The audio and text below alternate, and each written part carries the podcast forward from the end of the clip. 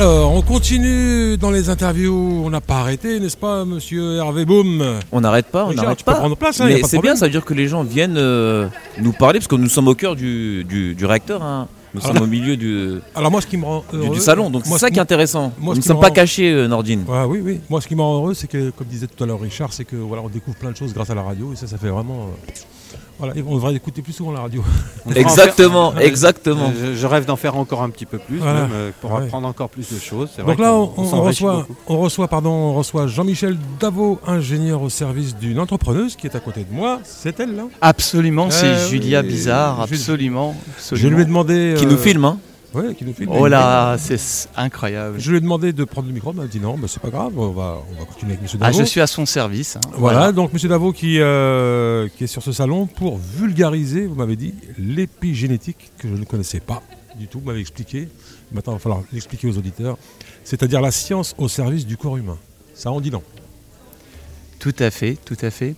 Alors, euh, nous sommes tous uniques, là, chacun, auditeur, unique dans notre ADN, dans l'univers. Maintenant, chacun d'entre nous, la façon dont notre corps va s'exprimer, c'est-à-dire répondre au stress, par exemple, de la pollution, au stress de l'environnement, au stress des fumées, euh, par exemple, des fumeurs, par exemple, mais sans les pointer du Ah, regard, simplement, bien sûr, sur le fait factuel d'amener euh, de la pollution. Euh, vous comprenez, il faut bien sûr rester euh, avec beaucoup d'humour. Euh, eh bien, ça, c'est notre corps, il doit se protéger et euh, on va donc, le corps va avoir des stratégies pour réduire ce stress, cette oxydation, ces radicaux libres qui sont produits. Et euh, vous allez me dire, mais euh, comment?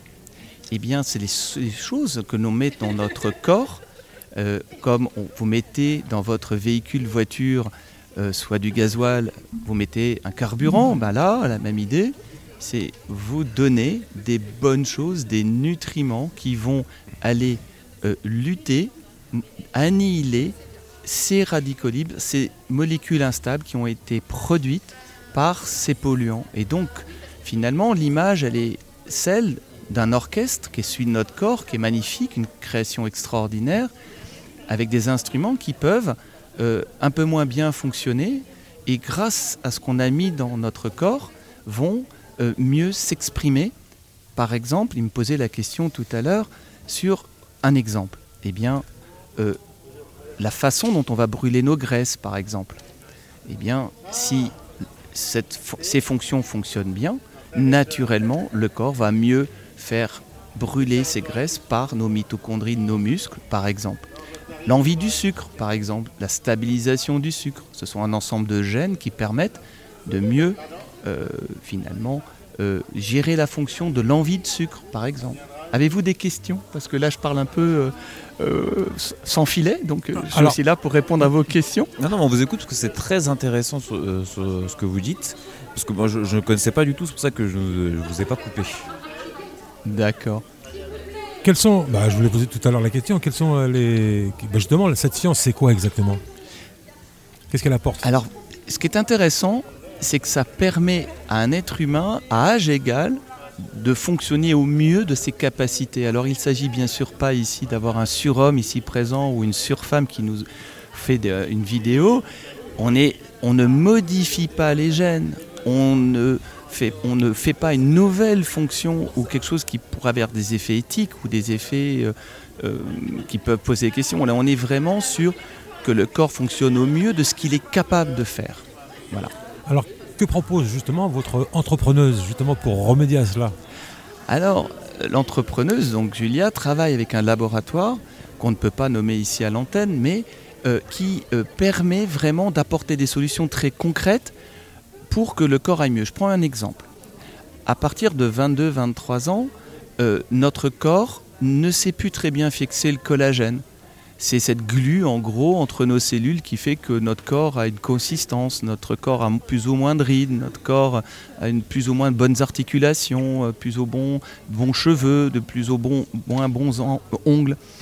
Euh, donc, si on peut fournir des peptides euh, de collagène, par exemple, au corps, avec les bonnes clés pour les bonnes cellules, et que l'on fait une petite stimulation au niveau par exemple du visage, eh bien les cellules du visage vont utiliser ces petits morceaux, ces peptides, Mhm. pour produire du collagène vraiment, qui vont aller faire comme une, une sorte de micro-ciment euh, sur le visage pour atténuer les rides et les ridules, par exemple. Donc sous forme de crème.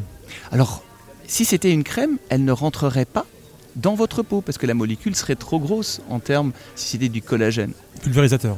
Alors non, on le boit, Ah. on le boit, on, on boit, 2 grammes seulement suffisent, avec euh, Oh là la comment, comment on fait pour boire 2 grammes? Oh là là. Déjà- On mélange, on mélange ça avec dans de l'eau, très Ah, simplement. Dilué donc. Absolument, on met dans l'eau. On ne va pas transporter l'eau, ça serait dommage hein, d'un point de vue de développement durable de transporter l'eau. Mhm.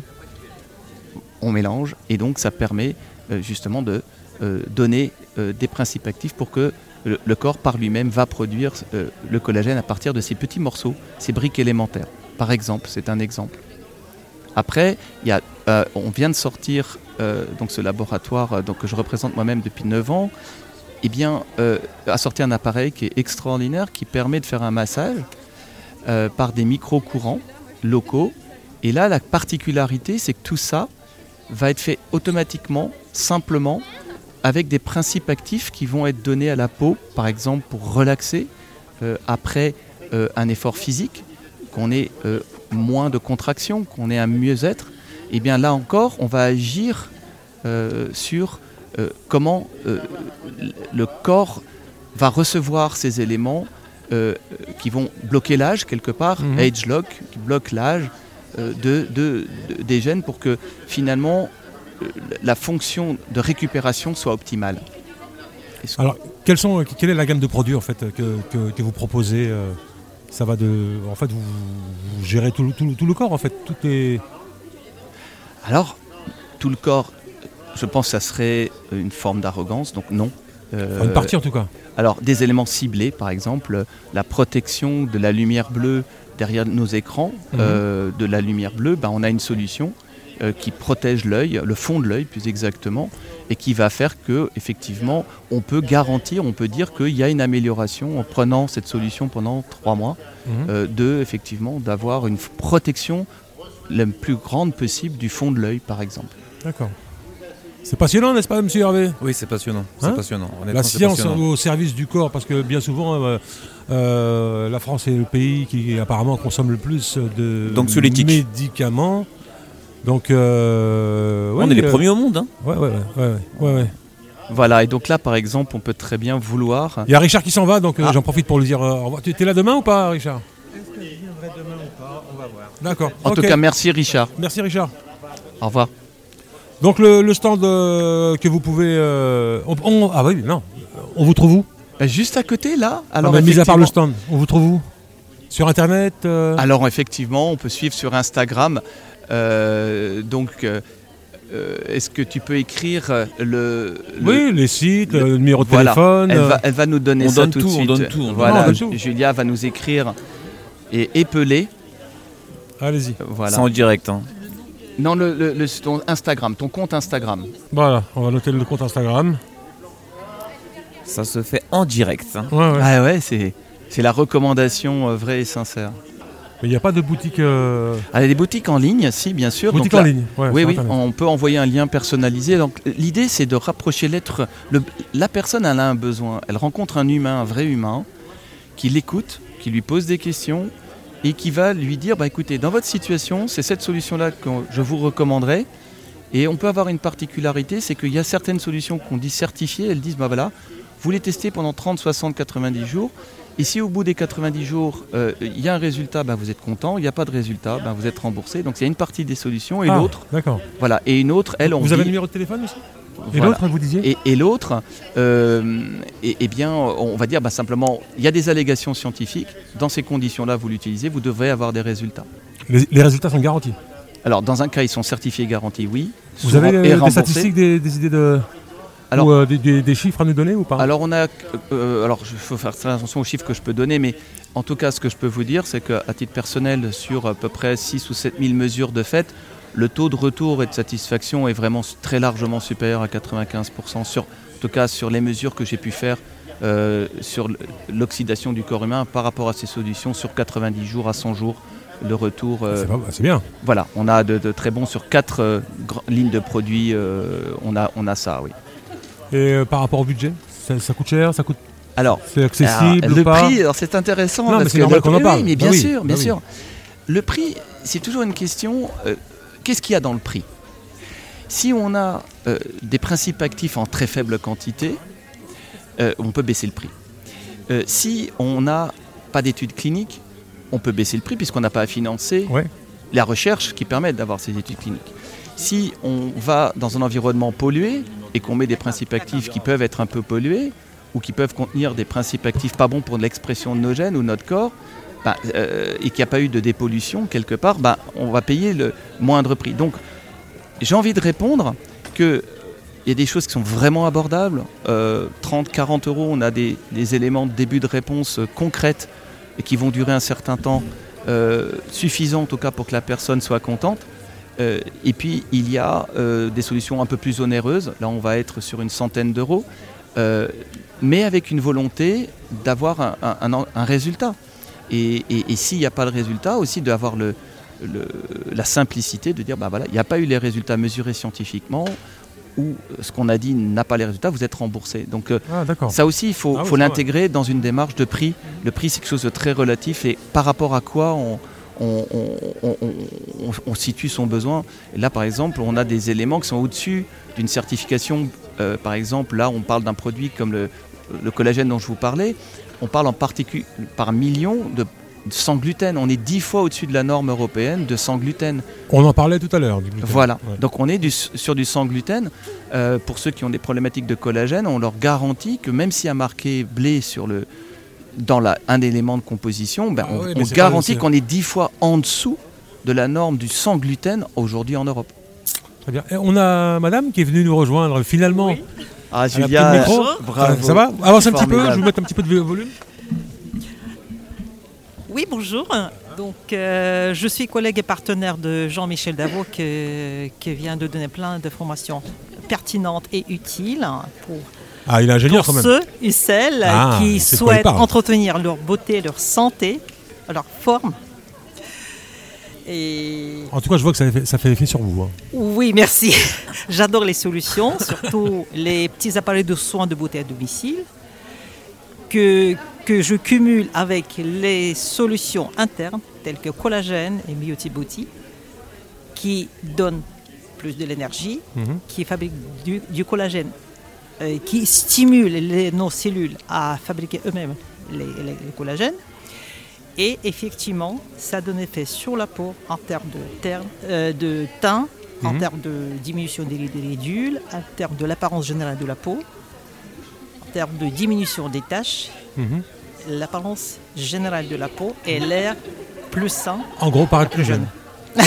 Voilà, donc c'est bien de vieillir Oui, en bien, beauté, oui, bien sûr. ouais. doucement, et se sentir vraiment mieux et bien à l'intérieur et à l'extérieur. Alors moi j'ai une petite question. euh, est-ce qu'on est-ce qu'on retrouve pas justement, là on parle de science, mais dans la nature, est-ce qu'il n'y a pas déjà ça, ce, ce fameux collagène? Alors, ce fameux collagène, effectivement, c'est d'origine bovine, mais est bien me- meilleur que. Bon, bien sûr, il- le mot collagène euh, n'en surprend personne parce qu'effectivement, il y a pas mal de collagène sur le marché, Mhm. mais le nôtre est vraiment unique. Donc, c'est pas pour. Alors vanter les c'est- qualités. c'est quoi qui le rend unique? Alors, les- donc, je vous dire, il y a trois ingrédients principaux. Le premier, qui est, son, euh, c'est hydrolysate de collagène. Ceci dit, il y a une force qui est égale peptide de collagène. Donc, ce n'est pas le collagène lui-même qui est absorbé et assimilé par notre corps. Ce sont les peptides. C'est les molécules beaucoup plus petites Mhm. et plus assimilables par le corps. Tous les deux se composent des, des acides aci- euh, aminés. Et euh, l'état euh, l'état d'être unique donc, consiste en les euh, scientifiques de notre société ont élaboré les formules peptidiques spéciales, un empreinte spéciale unique, euh, que ce soit les formules de, sont de bonne taille et qui sont assimilables jusqu'à 49% par notre corps, qui est énorme par rapport à la moyenne du marché. Deuxième élément, principal, c'est euh, l'extrait de, de lutéine, donc qui est oxy- antioxydant puissant, qui est bien pour les yeux, qui est bien pour la peau, qui stimule les cellules de produire le procollagène et l'astine, qui protège de lumière bleue. C'est la lumière qui vient de nos écrans, de gadgets, ce qui est- Ouais, et ça dont fait- ça fait beaucoup de gens ignorent. Ouais, et pourtant, c'est comme, comme je dis, c'est le tueur Oui, oui, lent de vrai. notre peau. C'est vrai. Et le troisième ingrédient principal, c'est l'extrait de, l'huile de blé, euh, ce qui fait partie de phytocéramides. Ceci dit, les céramides d'origine végétale qui sont naturellement présents dans notre corps. Alors, ju- juste pour parler des lumières bleues, euh, je sais pas si Hervé, tu as, déjà eu la sensation, parce que moi, ça m'arrive des fois de, de passer la journée entière sur un, ordi- et- sur un ordinateur, et je te jure que c'est vrai. Des fois, je rentre à la maison, enfin, des fois, je- quand je rentre à la maison, je me regarde, j'ai l'impression d'avoir vieilli. Ah bah oui. Je t'assure, la Ah oui. peau, euh, on dirait que la peau, c'est. Alors la peau et le fond de l'œil, Ah ouais. surtout. Le fond de Ouais, l'œil a beaucoup fatigué. Ouais, ouais. Il faut savoir que avec le, durant la période du Covid, il y a eu une explosion euh, des problèmes oculaires, de fatigue oculaire très important. Et d'ailleurs, euh, il y a plusieurs façons de le voir, euh, de façon mécanique, en filtrage. Par exemple, moi je porte des lunettes avec un filtre spécial aussi. Euh, mais ceux qui ne portent pas de lunettes, bah, le fait de donner le bon carburant au corps avec les bons éléments protecteurs vont déjà bah, lutter de l'intérieur naturellement euh, par rapport à ce stress, cette oxydation qui vient de la lumière bleue des écrans. Mais les portables aussi, hein.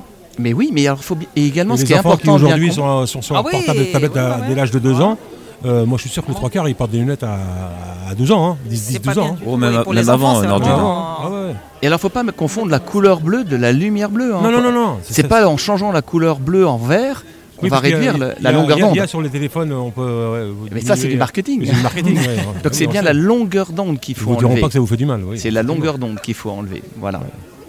Donc bah, bravo, c'est- bien tout ça. Bah, merci de que- la non, j'ai- aussi. non, mais j'ai quand quand, même- une question. Est-ce que ça s'adresse particulièrement aux femmes ou les deux? Les deux. Pour Ou les dire, trois ou les en quatre tant que femme, Je plus dire. euh, en tant que femme, je dirais ou les gens, plutôt tous les genres, tous les, pardon, tous les genres, tous les genres. Bien sûr. Ça s'adresse à elles deux. Pourquoi?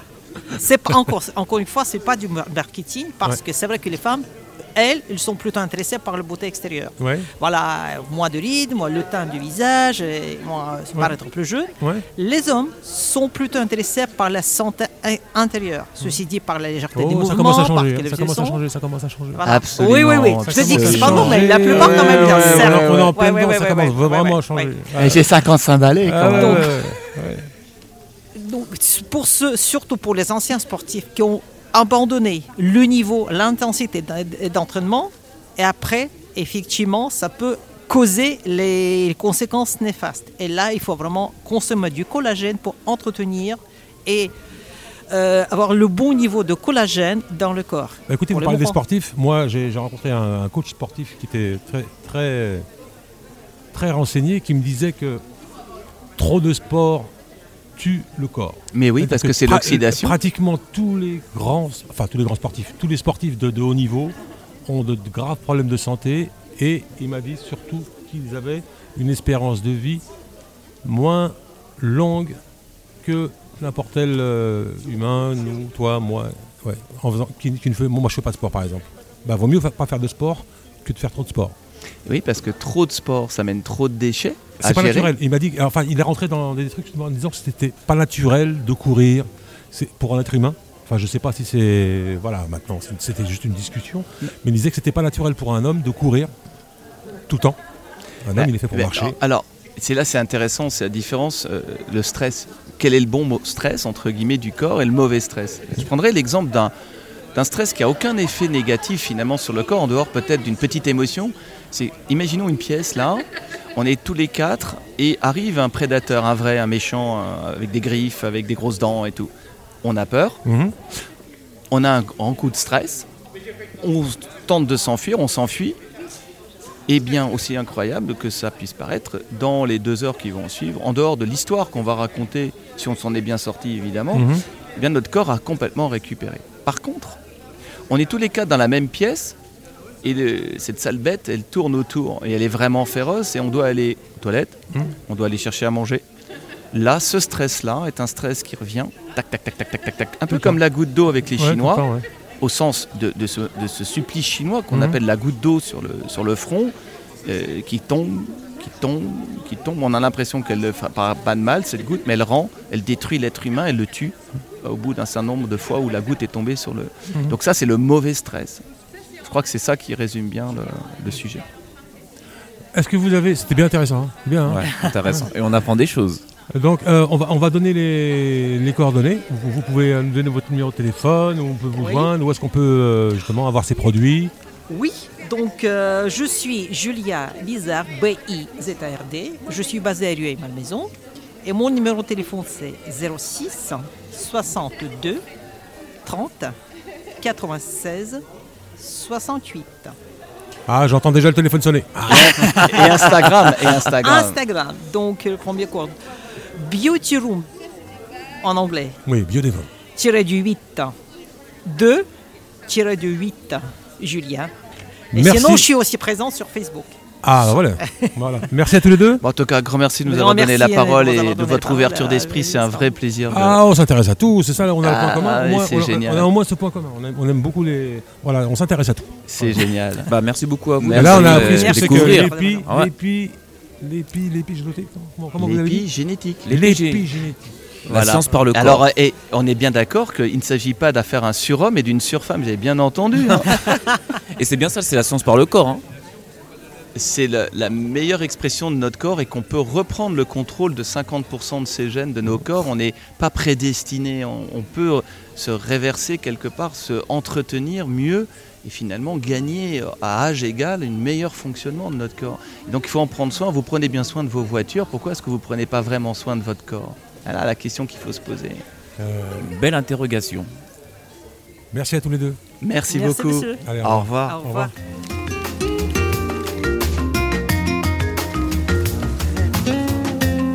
Allez, on continue. En face de moi, toujours au, 100%, au salon 100% euh, local. J'ai le plaisir de recevoir monsieur Serge Guéguen, écrivain, spécialiste du polar. On s'est déjà rencontrés, on a déjà discuté, on s'est découvert mutuellement. Euh, comment ça va vous d'abord? Ah, je vais bien, je suis très content. Il y a plein de monde aujourd'hui, moi surtout cet après-midi. Euh, les gens euh, échangent, euh, achètent, achètent pas.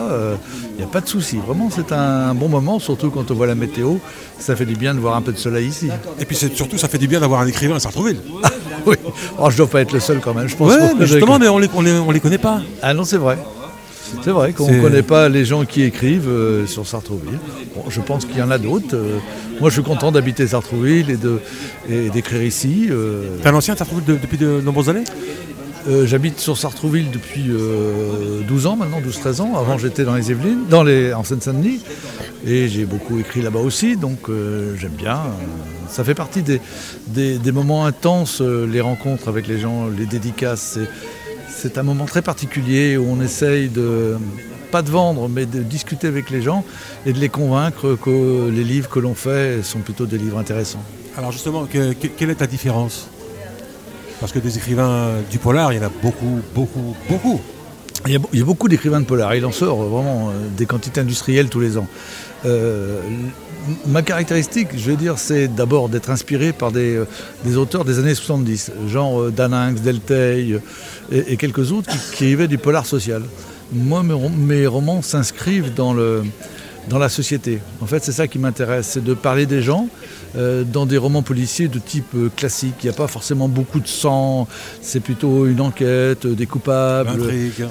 Voilà, des intrigues. On essaye de, de- de balader le, le lecteur de façon à l'amener sur un terrain euh, qu'il n'a pas prévu. quoi. Alors quelles sont tes inspirations? C'est d'où, comment viennent tes idées? Comment, comment tu prends, euh, comment tu prends, tu- comment tu t'y prends? Un petit bloc-notes. Et dès que tu as une idée, hop, tu l'écris, tu te dis tiens, ça c'est une bonne idée, je vais le développer. Non, je, je pars d'une idée. Je pars toujours d'une idée. Euh, J'ai un ami qui est, euh, euh, qui est producteur de, de films qui me dit une idée, elle doit tenir dans une ligne. Donc il y a une ligne, le dernier que je voulais écrire, que j'ai écrit, pardon, il, parle de la Corse et euh, quand il y a eu un préfet assassiné, je me suis dit peut-être que, c'était il y a quelques années, peut-être que j'écrirai un bouquin avec un, sujet identique. Et là, en l'occurrence, c'est un ministre qui est, assassiné. Et 20 ans après, un journaliste essaye de savoir si la vérité est celle que l'on veut bien nous vendre. Donc ça, c'est l'idée de départ. Sur d'autres, je suis parti euh, euh, sur des chemins un peu différents, sur euh, le- l'erreur, judiciaire, sur le bouquin sur la Bretagne. Un autre, c'est comment peut-on se venger, etc. Je pars d'une idée et cette idée, elle mûrit dans, mon esprit et elle, avance petit à petit, lentement. Et quand je commence à écrire, je sais déjà pas comment elle va se terminer, mais je sais comment je vais avancer. Alors est-ce que, est-ce que euh, on va dire euh, au niveau pratique, est-ce que tu t'inspires, euh, tu, tu récupères des dossiers d'enquête par exemple qui ont vraiment eu lieu? Ou est-ce que tu lis peut-être d'autres bouquins pour, pour t'inspirer euh, de détails par exemple? Parce que quand on, quand on fait un polar, il faut que ce soit réel. Faut pas Oui. que t'as- non plus l'histoire elle peut être inventée, mais dans les faits, il faut que ce soit crédible. Bien sûr.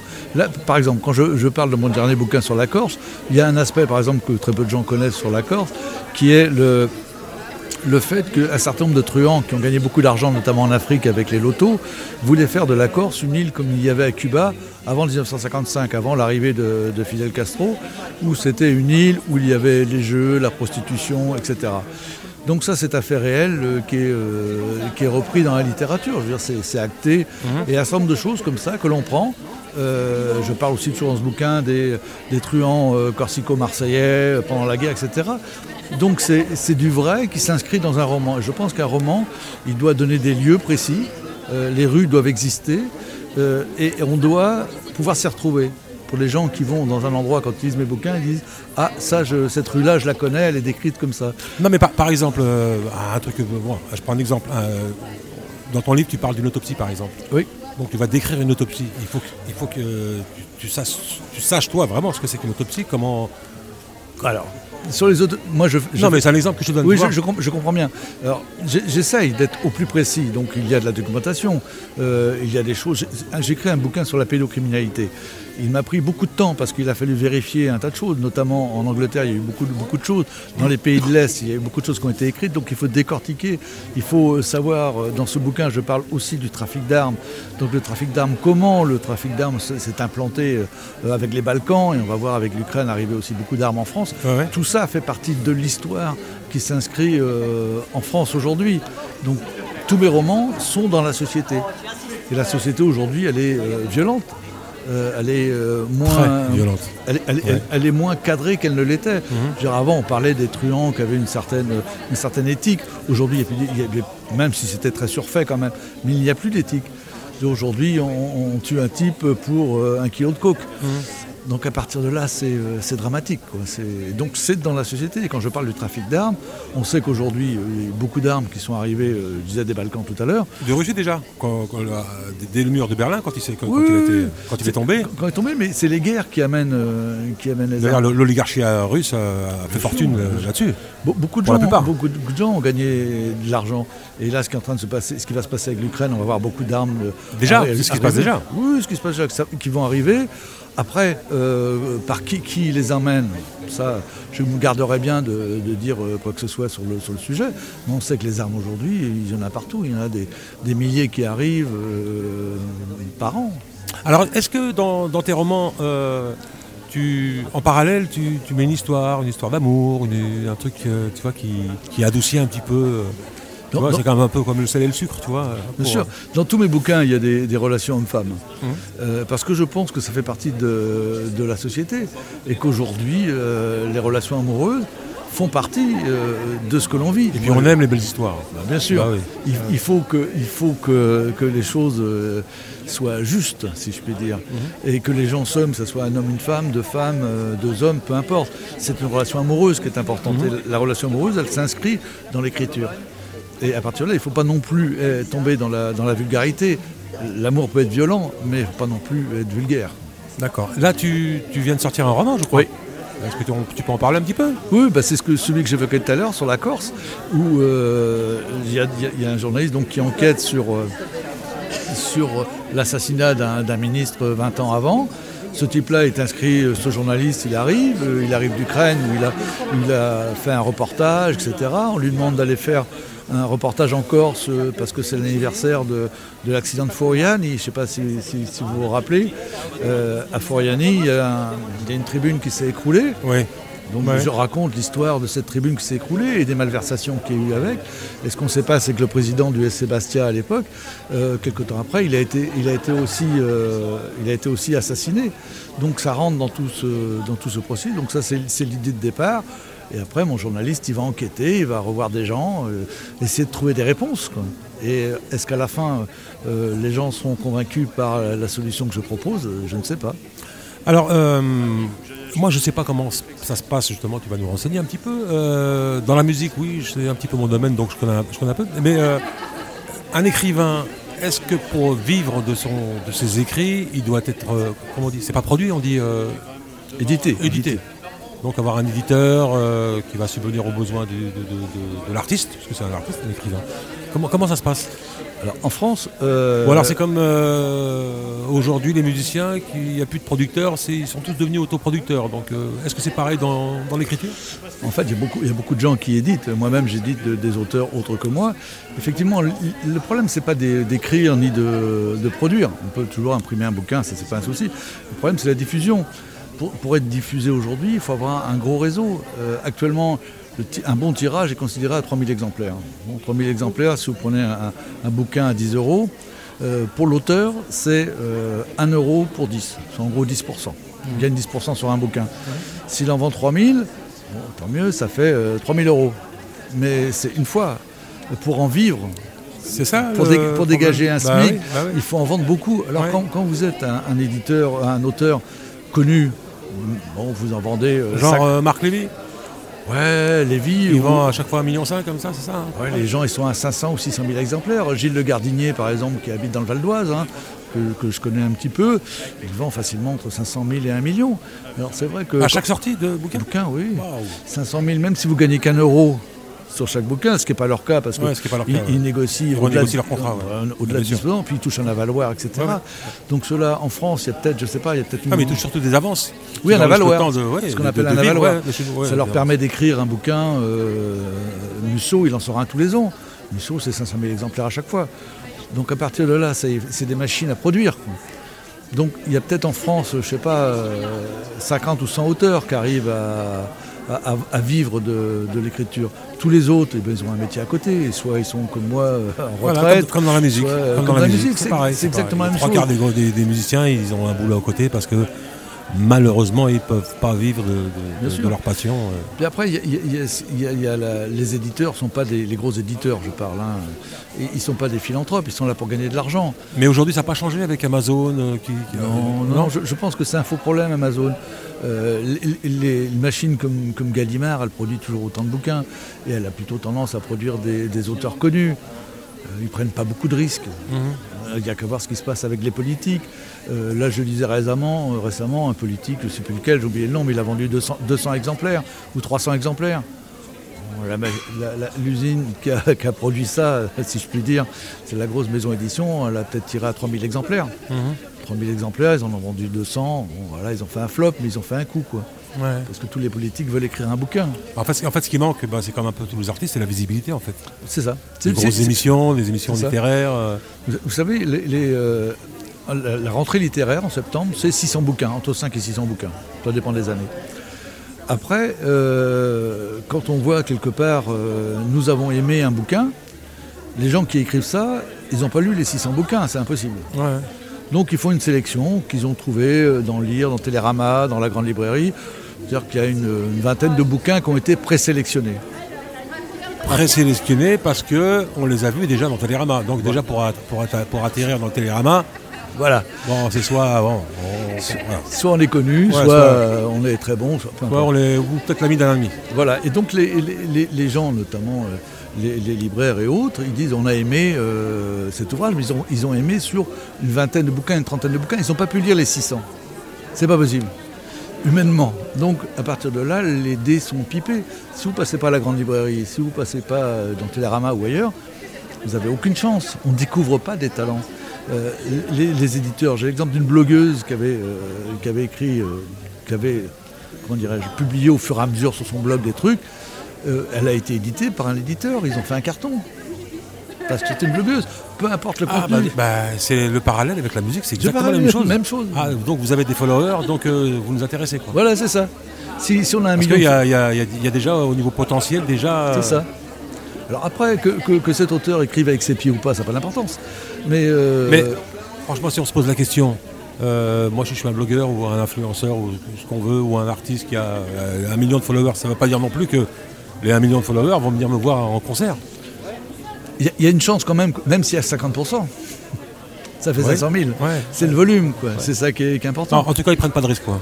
Pas de risque. Ils veulent plus prendre de risque. Non. Non, et puis, euh, en fait, ce qui est- si on prend les blogueurs, moi, je vais, je vais vous raconter une histoire de blogueur. Une blogueuse, un jour, euh, à qui j'avais envoyé un bouquin, euh, dit Ah, je trouve que vos truands, ils sont un peu, euh, sont un peu gentils. Je dis Ah bon Parce que vous connaissez la prison? Je dis Non, pas la prison. Je dis Moi, je connais la prison. Pas parce que j'y ai été incarcéré, mais j'ai donné des cours en prison pendant un certain temps, donc j'ai une petite idée de la population. Et la population, il n'y a pas que euh, des gens illettrés ou euh, des gens de banlieue incultes. Ouais, ouais, ouais. Il y a aussi des gens qui ont une certaine culture, euh, et pour certains, une certaine classe. Elle est sur un costard cravate, toi, déjà. Bien sûr. Donc, euh, je lui ai dit, vous connaissez pas ça? Elle me dit non, euh, parce qu'elle avait une idée de la prison, euh, que, que dans la prison, il n'y a que, de- que, des, euh, que de la racaille, en, en- Ouais, ouais, ouais, entre non, guillemets. du non, il y a de tout. Donc vous avez des, des- des truands qui sont bien propres sur eux, si je puis dire, qui savent parler français, qui savent écrire, qui savent se comporter en société. Donc c'est- c'est- c'est c'est particulier quoi, de- d'avoir ce, ce regard. Et les blogueuses, en l'occurrence celle-là de blogueuse, connaissait, euh, ne connaissait rien à la détention. Alors que la détention, c'est un monde particulier. Dans, dans un de mes bouquins, je dis euh, le temps en prison n'est pas le même. C'est-à-dire qu'en prison, on attend tout le temps. On attend pour le parloir, on a le temps pour la sortie, on attend tout le temps. Et il y a une ambiance particulière quand on ouvre les portes, par exemple. On ouvre une porte, il y y a un bruit métallique d'ouverture des portes, ça fait après, ça se referme derrière vous. Donc, vous êtes dans un sas, ça ouvre une autre, etc.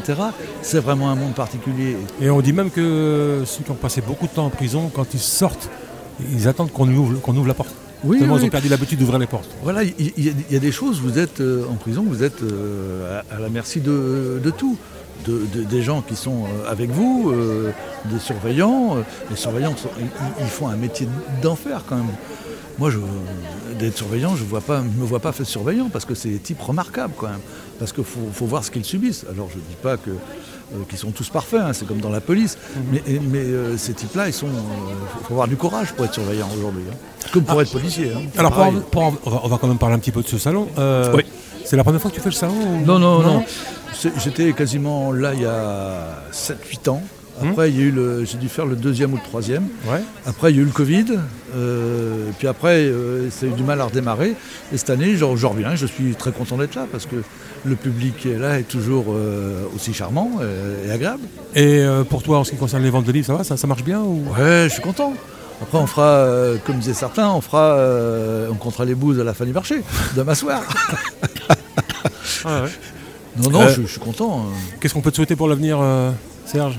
Ah. Un prochain roman T'as déjà une idée déjà J'ai déjà une idée, ouais. j'en ai un qui est dans les tuyaux. Pourquoi il n'y en a pas un qui se passe à Sartrouville Non, ça bien. J'en ai un qui se passe dans le coin, Euh, qui, qui, est- qui est pas très loin, en fait, et qui est pas très loin de, de l'avenue Carnot. Ouais. Non, non, il est, il est écrit, il est sur le trafic euh, d'organes. Euh, je ne sais pas s'il sortira, il est dans les tuyaux. Il est déjà fini, j'ai plus qu'à le, qu'à le sortir. Voilà. Bah, écoute Serge, euh, je te remercie beaucoup. Merci d'être venu au micro de, de Radio Axe. Et euh, je te souhaite plein, plein de bonnes choses pour l'avenir et une bonne vente pour ton bouquin aujourd'hui. Ah, et bien. demain, euh, demain aussi, dimanche. Ah oui, oui, je te remercie aussi parce que là c'est vraiment euh, Radio Hack, c'est vraiment très très sympa avec un environnement vraiment très très agréable et des gens qui sont charmants. Et merci de m'accueillir aussi. Bah, C'était un vrai plaisir. Merci, beaucoup- merci à toi, Serge. À bientôt. Merci. À bientôt. Ciao.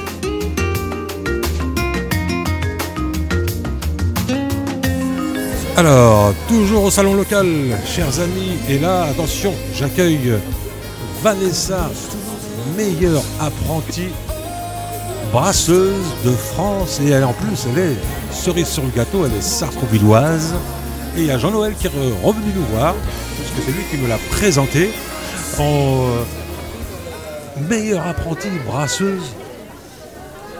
Je suis surpris, étonné. Sartrouvilloise, comment ça va? Bah ça va très bien. Ouais. Et vous? Ouais, ça va, ça va. Bah écoute, ça va très bien. Jean-Noël? Bien On est bien. Ah, oui, très bien. Oui, oui. Alors qu'est-ce qu'on peut, qu'est-ce qu'on peut dire sur une jeune brasseuse euh, comment, comment ça se passe? On, on boit de la bière tous les jours Comment, Alors non, on, fait, on brasse de comment la bière. Déjà, attends, la première question, comment ça se déguste une bière? Comment ça se déguste? Bah, Dans un verre déjà. sans, sans, sans se tourner la tête C'est-à-dire sans, sans l'enivrement Ah bah alors déjà on commence par regarder la bière, la visualiser, regarder Ouais. la couleur, Ouais, les reflets de la bière. ouais, Ensuite on va la sentir en plongeant son nez dans le verre, pas dans la bière. Comme le vin. Comme le vin exactement. Ouais. C'est pareil. Ouais. Et ensuite euh, donc on va voir euh, vraiment les arômes qui vont sortir au niveau du nez et ensuite on pourra la goûter. Et voir euh, du coup les, toutes les saveurs comme un vin. Alors co- concrètement, comment, comment on se retrouve meilleure euh, brasseuse, apprentie brasseuse de France comment, comment ça se passe Alors déjà j'ai fait mon apprentissage du coup à la brasserie La Petite Sœur à Sartrouville. Ah, Voilà. Jean-Noël, bravo, bravo. Ah, tu vois. Merci. Donc pendant un an, euh, j'ai effectué mon apprentissage, c'est super bien passé et j'ai passé du coup le concours de meilleure apprentie de France, euh, brasseuse de France. Alors pour moi, ça veut dire que c'est le meilleur brasseur de France. Non, non, non, non. Non, c'est vraiment euh, Vanessa qui avait des compétences Ouais. euh, et surtout une passion. Ouais. euh, voilà. Nous, on n'a fait que l'accompagner. On est ravis de l'avoir accueillie parce qu'une femme brasseuse, il n'y en a pas beaucoup. Bah, tu vois, moi, je savais même pas que ça existait. Et ben voilà. Il suffit juste d'aller à Sartrouville, pas plus loin. Ouais, ouais, pas plus loin, en plus chez nous, bien chez nous, c'est bien. Alors donc, euh, comment ça s'est passé alors? Il y avait combien de concurrents euh, Alors je ne sais pas combien on était. Alors j'ai passé euh, plusieurs sélections. Euh, on a fait des entretiens avec des brasseurs de France, avec la SNBI, donc c'est le syndicat national des brasseurs indépendants. Et euh, on a fait des concours euh, avec des questions techniques. On a aussi exprimé notre créativité dans un CV vidéo. On a répondu à des questions. par exemple, pour nous, qu'est-ce que c'est brasseur Qu'est-ce qu'on préfère dans la brasserie Au niveau de la passion. Et en fait, du coup, ça s'est très, très mal passé pour le coup le concours. Mais au final, j'ai été élue euh, meilleure apprentie de France. Et on est trois cette année à avoir été élus. euh, voilà. Et qu'est-ce que tu comptes faire plus tard? Tu veux en faire ton métier? Tu veux... Alors, pas forcément, on verra. Euh, là, actuellement, euh, du coup, j'ai fini mes études et je suis en école d'ingénieur en agroalimentaire. Ah oui, c'est pas rien, bravo. Ça promet. Oh, complètement. Hein? Ce n'est que le début. Et euh, du coup, mon objectif, c'est de devenir euh, enseignante dans l'agroalimentaire. Ouais. Et, euh, donc Oh, je pense que tu vas y euh, arriver. Donc faire ça un métier à mi-temps. Et, euh, Parce qu'à mon avis, tu lâches rien, euh, toi. Hein à mon avis, elle lâche rien. C'est ça, j'essaie. Ouais, ouais. En plus, elle a persévère. 20 ans et franchement, elle ne le fait pas du tout.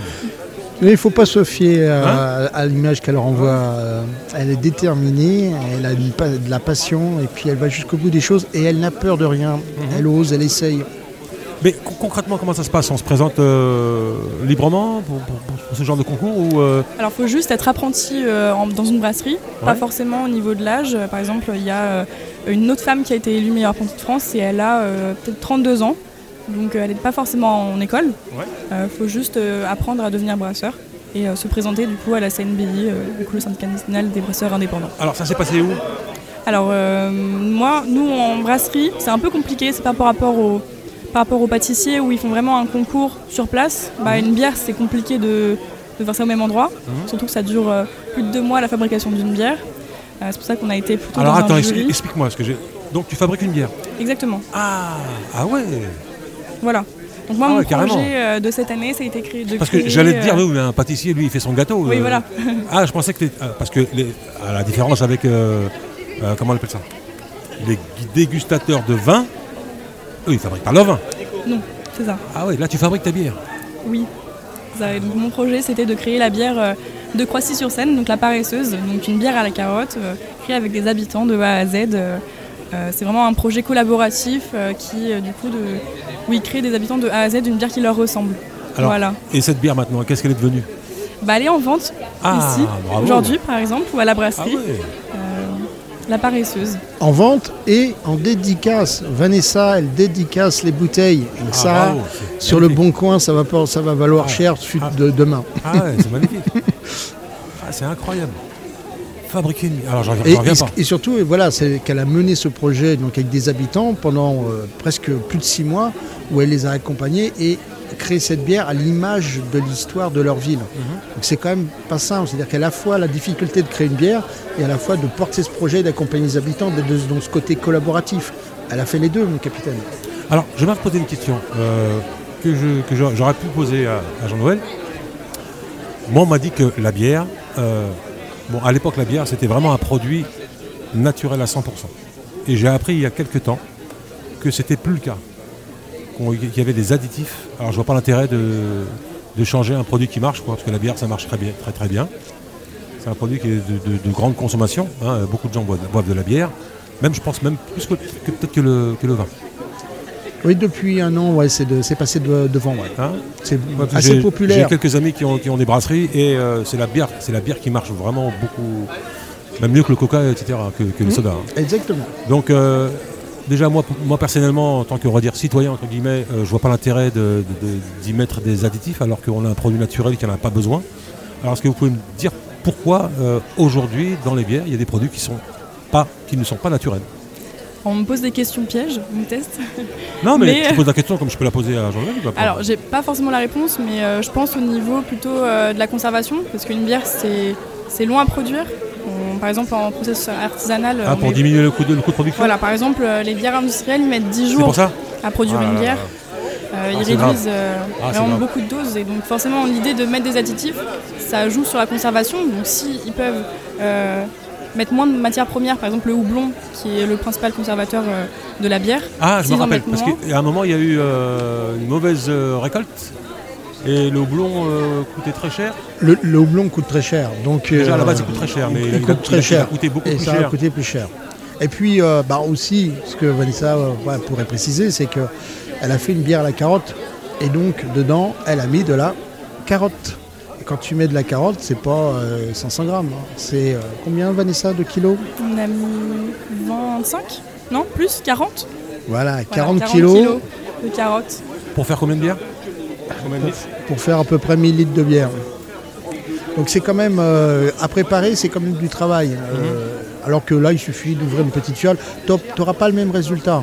Euh, vraiment, quand tu utilises des matières premières nobles, comme la carotte, tu vas avoir un, un- un goût plus subtil, quelque chose de différent que si tu mets un additif, où là, tu vas avoir quelque chose d'assez uniforme, presque plat. Ouais. Hein, c'est un peu le principe des plats industriels et Oui, oui, de la blanquette Ouais, de veau faite maison quoi. Voilà. Et ça, c'est ça qui fait la différence.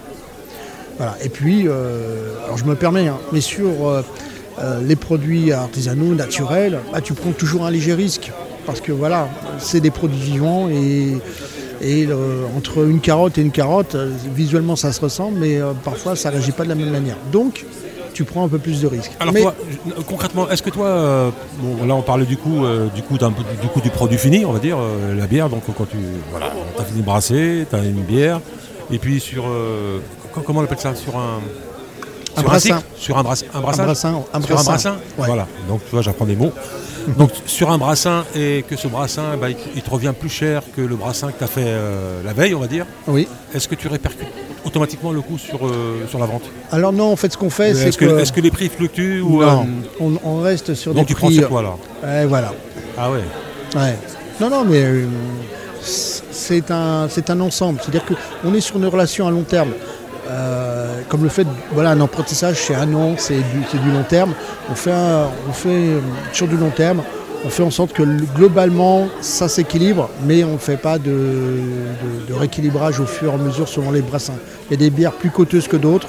Euh, une bière collaborative, c'est tout ce travail d'investissement, le projet a, que Vanessa a mené, ça prend du temps. Et bien ça, ce n'est pas répercuté sur le coût de la bière.